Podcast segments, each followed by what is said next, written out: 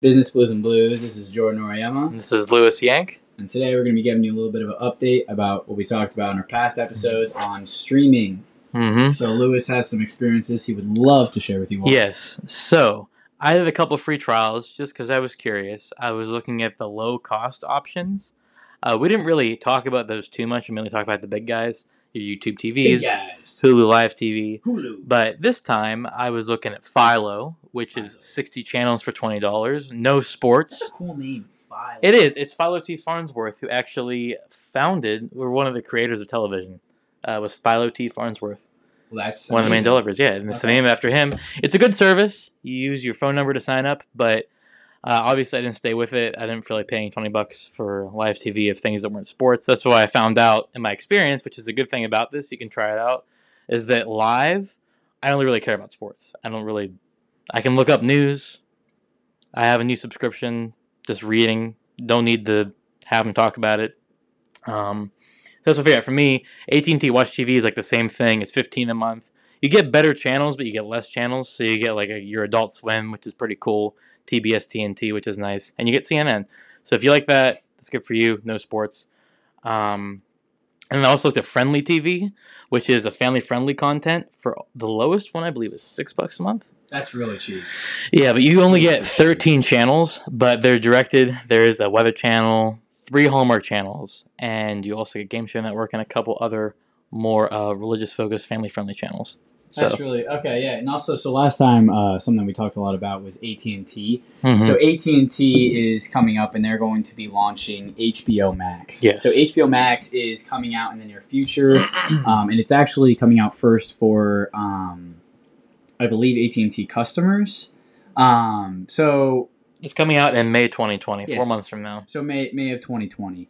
So HBO Max is kind of going to be the end all be all of streaming services. So last time we, we talked about streaming, we talked about how segmented it was. We talked about how it was really hard for some of these people. Like it's great that we're going to streaming, but it's really hard for some people to kind of get on five different streaming services. Like that's a lot to do and a lot to pay for. And, and it's like, why wouldn't I just pay for cable?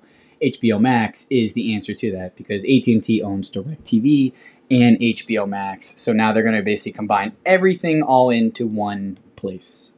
So that's that's something. so 18 or um, HBO Max also is essentially the AT&T Watch TV replacement. It's going to have pretty much all the same stuff.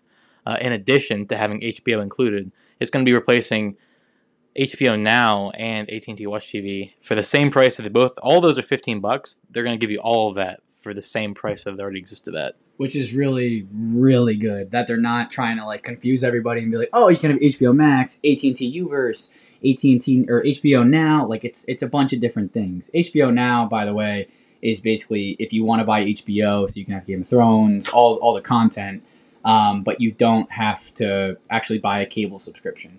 So uh, HBO Max is going to have you know a lot of a lot of really good shows. It's going to have like Looney Tunes. It's going to have uh, Rick and Morty. It's going to have some kid stuff like Sesame Street, Matrix, uh, Fresh Prince of Bel Air. You know who doesn't love that show? Top Gear. Friends is going to be on there. They they bought the right to Friends. So I mean, we'll get right there. They're having Rick and Morty, which is a pretty popular show, especially with the younger, you know, twenty-ish and younger crowd, um, and also older, obviously. Yeah. And all and Friends. I mean, everybody's obsessed with Friends, and that came out in like the nineties, so that's pretty early 2000s. So that's really sweet. Um, so HBO Max is definitely something to look forward to in the future. It's definitely going to be something that's going to be groundbreaking. Um, we also have Quibi coming out pretty soon. Quibi is a very, very interesting, um, very interesting service. So they're actually having some uh, producers and, and filmmakers make shows specifically. It's only for mobile, so they're having shows specifically at times. So one of these shows is a horror movie. You can only watch it when the sun goes down, which is a really interesting concept. I think it's um, Spielberg. It's called After Dark. I think that's what it's called. And so basically, what it does, uh, some of them actually, it's really cool. So they're, they're really updating the platform. So if you want to watch it in uh, portrait mode on your phone or landscape, it makes it ideal for either mode. So Quibi is not just like another streaming service coming out there. It's one that's focusing on the mobile. It's like, hey, look, you know, I'm in an Uber for like 10 minutes. Let me just watch this show real quick. Obviously, like we said, the Spielberg show, if you're in an Uber after dark and you want to watch a horror movie in a car with a stranger, I mean, that's totally your Yeah. choice. Yeah, I mean you're a But- psycho, but yeah, like, that's totally Yeah. up to you. So there's a lot of really cool Mhm. shows coming out for it. Idris Elba is going to be on it as well. last time we did this was uh, you know before christmas like before the holidays and stuff so we want to talk about something that's been in the news a lot which is the royal family Mm-hmm. So as we know um, prince harry dropped out of the royal family And Meghan Markle, and meghan obviously. Yes. She could not remain without him. of course naturally That's how they do it. so they um, they basically felt i mean he, he wasn't going to be the next in line he wasn't going to yeah, be I mean, we throne. we always know what Harry's been like. You know, you've seen him on the news for thirty years. What does he, he's? I mean, he's a good guy. He's a really good I think person. he's very but he he's he's a playboy. He's unofficial British playboy. I know he's married and him and his wife are happy, but this isn't the life for them. It was never his life. Was not to be. And that's something actually interesting that I want to talk about is are these people that were just naturally having in the spotlight because of birthright? We've pretty much gotten rid of that in all the first world countries, except really for England, uh, the only ones that that have that continuous uh, connection. And uh, I think Japan as well. Yeah, They and I mean have a royal Iran has one in Saudi Arabia, but I'm talking just like your Western kind of course, countries. Yeah, yeah, yeah. And also, Um, I mean, even with that, they still have a prime minister. Basically, the royal family, all that they do is basically for show. Uh, I mean, I'm sure they do like Mhm. a tiny bit here and there, but the actual political day to day run stuff, it's basically like the board of a company is the royal family, and the CEO is the prime minister. He's Yeah. actually running the company. Mhm. He's doing everything. He's actually running the country. So, um, so yeah, just just to talk about that, and then with the royal family, so he, he as Lewis just said, he didn't want to do this for the rest of his life. He was like, I don't want to just you know live off of what I was inherited. Um, so they broke off, and they have plans to actually do their own their own life, their own jobs. You know, they actually want to be real people. So what does this mean that he left? Can it can he just go out there and can he just get the money that he's been inherited and just go off and do his own thing? Well, actually, he can never return to Buckingham Palace as a prince. He is now he, he was no longer called a prince. Actually, he has renounced that name, so now he is just Harry. He's like every other Harry in the world. Just Harry, Potter. Just Harry Hey. Potter. Yeah. He's like every other Harry, and she is, you know, uh, they're both special. Oh, this is spicy. I, I literally just read this right now.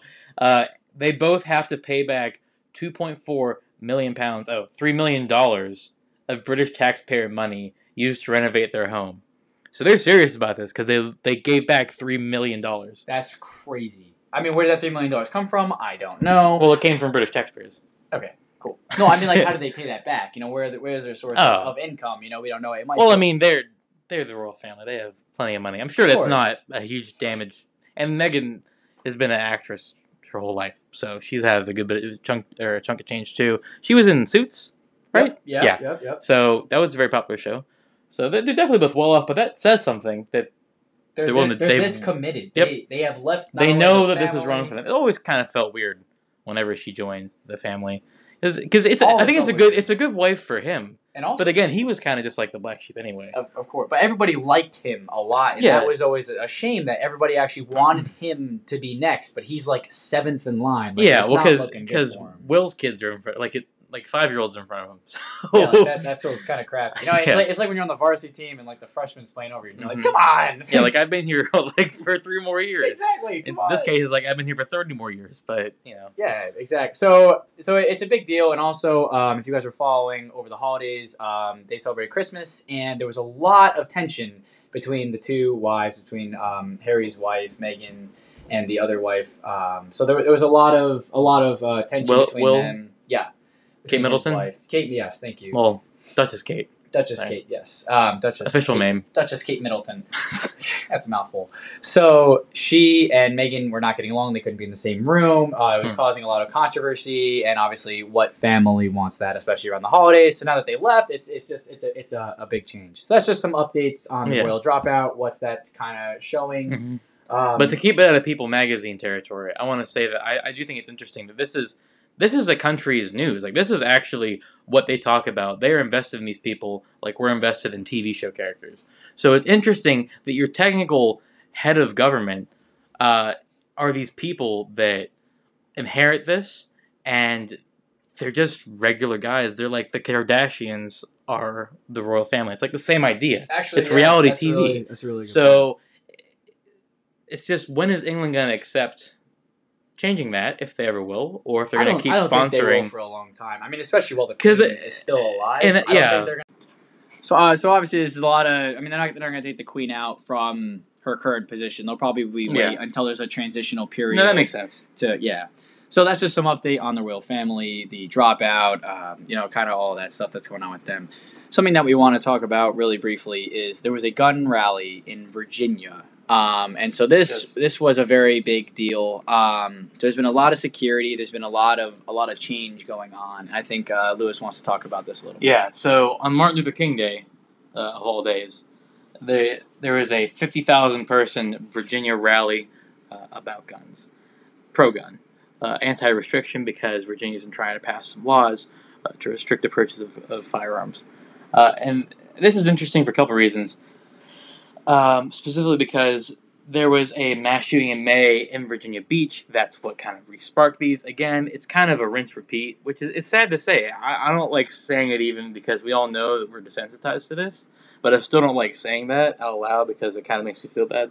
But it's true that we all are desensitized to gun violence, um, and therefore there was the the protest today, which is fine. There's nothing wrong with the peaceful protest. It wasn't like they had guns and they were doing anything with them. They were just saying, you know, we want to keep our guns how they are right now. We don't want to change all the laws, and you know, it was just a weird. It's a weird day to pick because I understand. I understand that that Martin Luther King was all about equality for everyone and opportunity, and you could construe that to, to mean gun rights in a way. You could, but I just I don't think that that, that was appropriate, especially because he was assassinated uh, with a gun. I just think that that's wrong uh, in the circumstances, and it's, it's kind of too bad.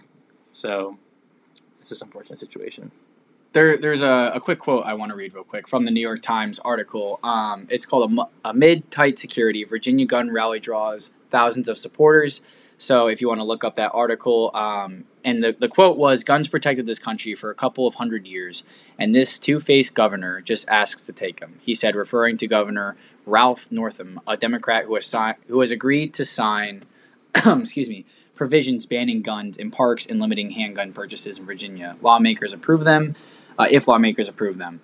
So basically, obviously, this is not our personal at at all views. You know, that is not our place of this podcast. All we are doing is just educating on news right now. So basically, what this is saying is that they feel that guns need to be free, and that they that's what they're trying to say at this rally.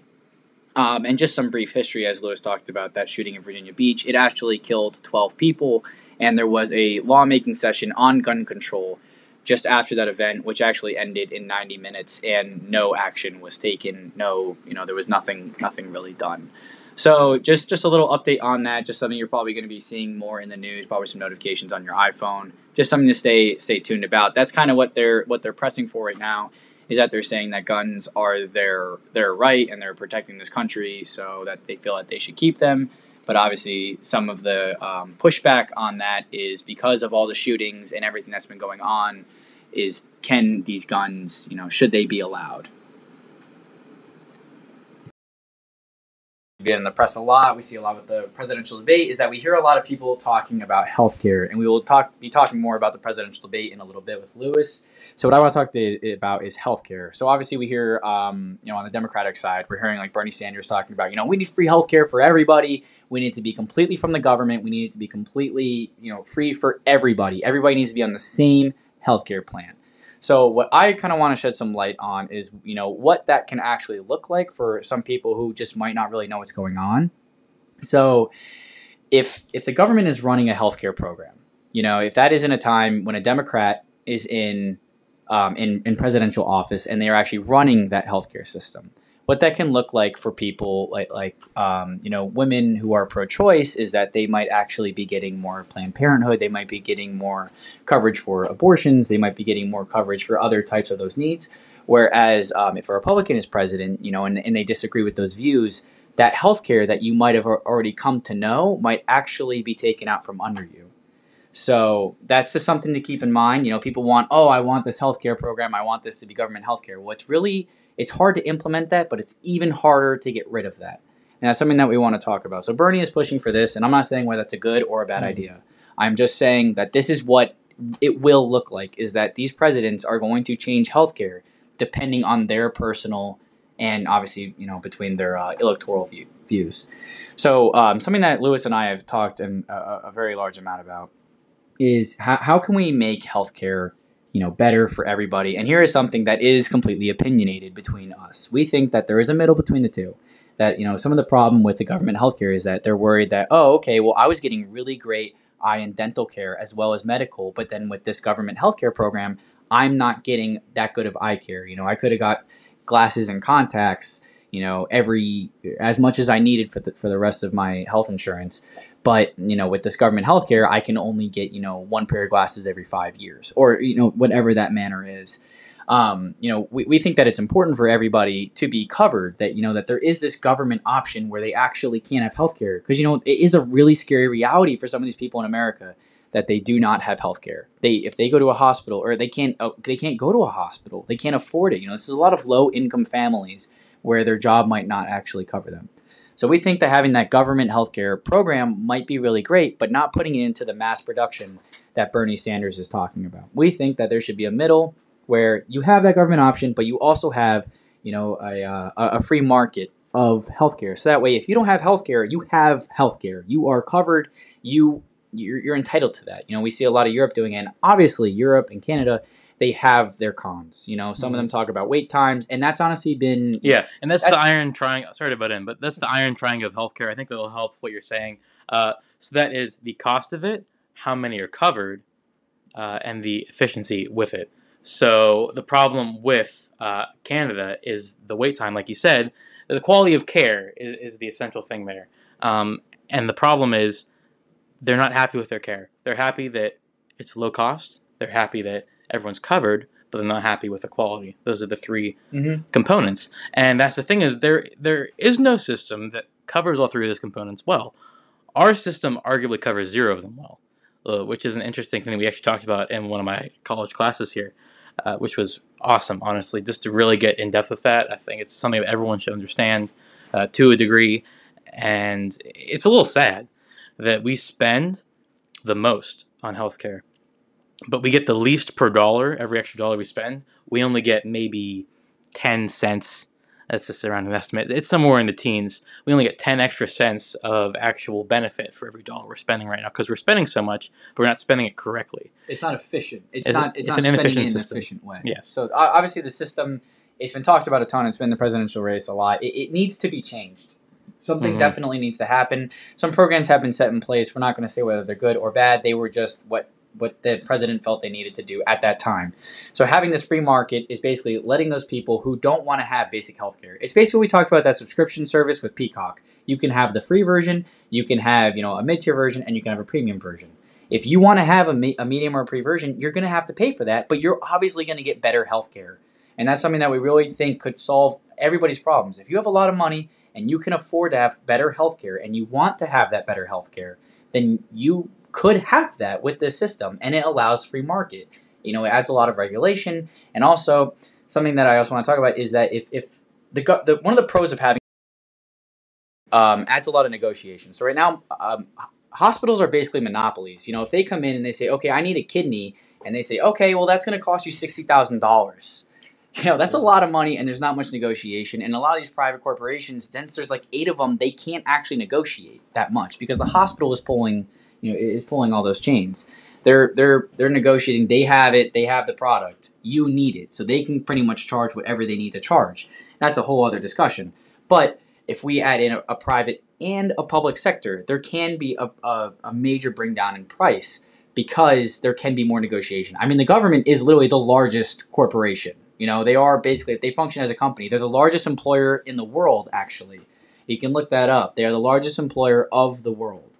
So they have a lot of pull, a lot of money. They have a lot of things that they can throw at hospitals to bring stuff down and make it better for consumers. So basically, in summation, we believe that having private and public healthcare meeting in the middle would be the best choice in healthcare for people. And obviously, mm-hmm. a lot of presidential.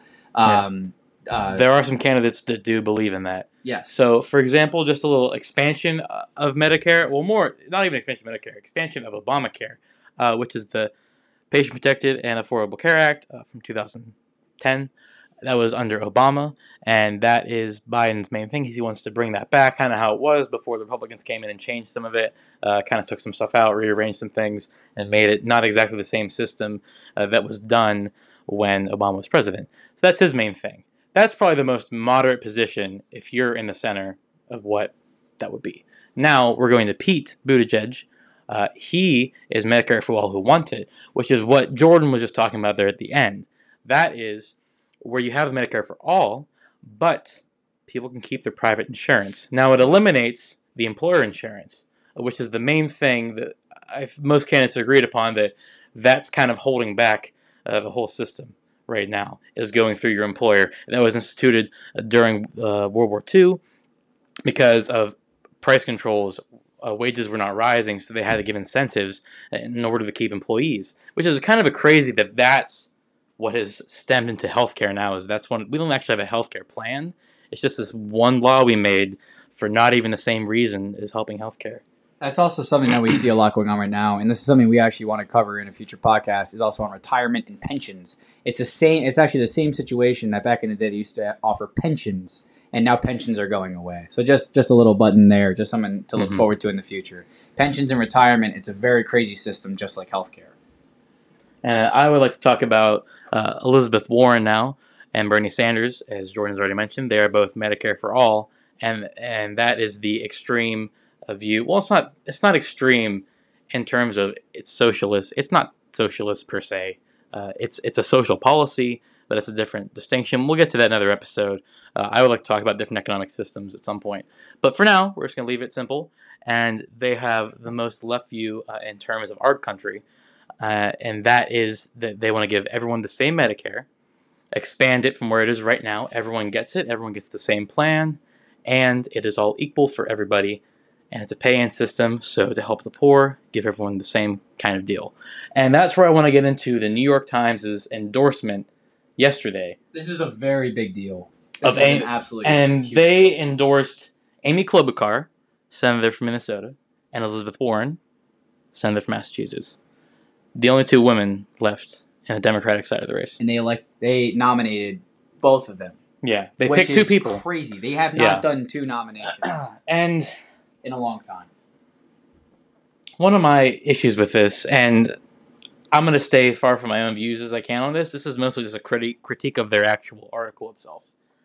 I'm confused, honestly, why they endorsed these people because half of the endorsement for Amy Klobuchar, and I think she's a very brilliant woman, to be honest. Been in Congress for a long time. Uh, she was with Al Franken for a long time. They did a lot of wonderful things in Minnesota, and half of it is just kind of bashing how she treats her staff. And I, I don't understand. It says it gives us pause to uh, endorse Miss Klobuchar after her treatment that has been compared to that of Biden, which people continuously uh, berate on him for how he speaks to people, etc. Which again, that's your own opinion if you think that's a worthwhile critique. I'm not going to say what I think. But my point isn't whether she is or isn't. My point is, why are you putting this in an endorsement? It doesn't make sense to me. I understand you don't want to just give people credit and not say any of their, their weaknesses, but it, it uh, it, it, just it doesn't seem like the kind of content you would put in an endorsement for, for candidates that you think should be running our country. And it's interesting. It's an editorial piece in the New York Times published yesterday but it's it's just strange. And they talk about other candidates in here, and they talk about they briefly go over everyone. Mean, they talk about Bernie. They say he's too old. That's pretty much the entire argument. Again, something that is not a policy thing. It's how old he is. It's an opinion, and it doesn't be- it doesn't really belong in this argument. You know, it's they talk about the issues for both Elizabeth and Amy. They go over them very well but they don't give anyone else that same jurisdiction. They don't give anyone else the same right essentially in their in their article, which I find kind of weird. Uh, which is which is disappointing to me because I subscribe to New York Times as a student subscription. It's four dollars a month, very cheap, and I get news every day. I get updates, but I just I don't I don't want to be reading something that kind of reads like it's just generating news for news' sake, which is unfortunate. Um, Which is that, that that's not what we need out of news these days. Yeah. I mean, we need we need the real truth, especially during this presidential race. Yeah. This is a very important presidential race, and we need transparency. We need honestly less opinion, more facts. Yeah, and I, I get it's an editorial piece. That's fine, but I didn't. I said already in this podcast that I liked reading news, watching sports. I didn't want to have any of those news channels.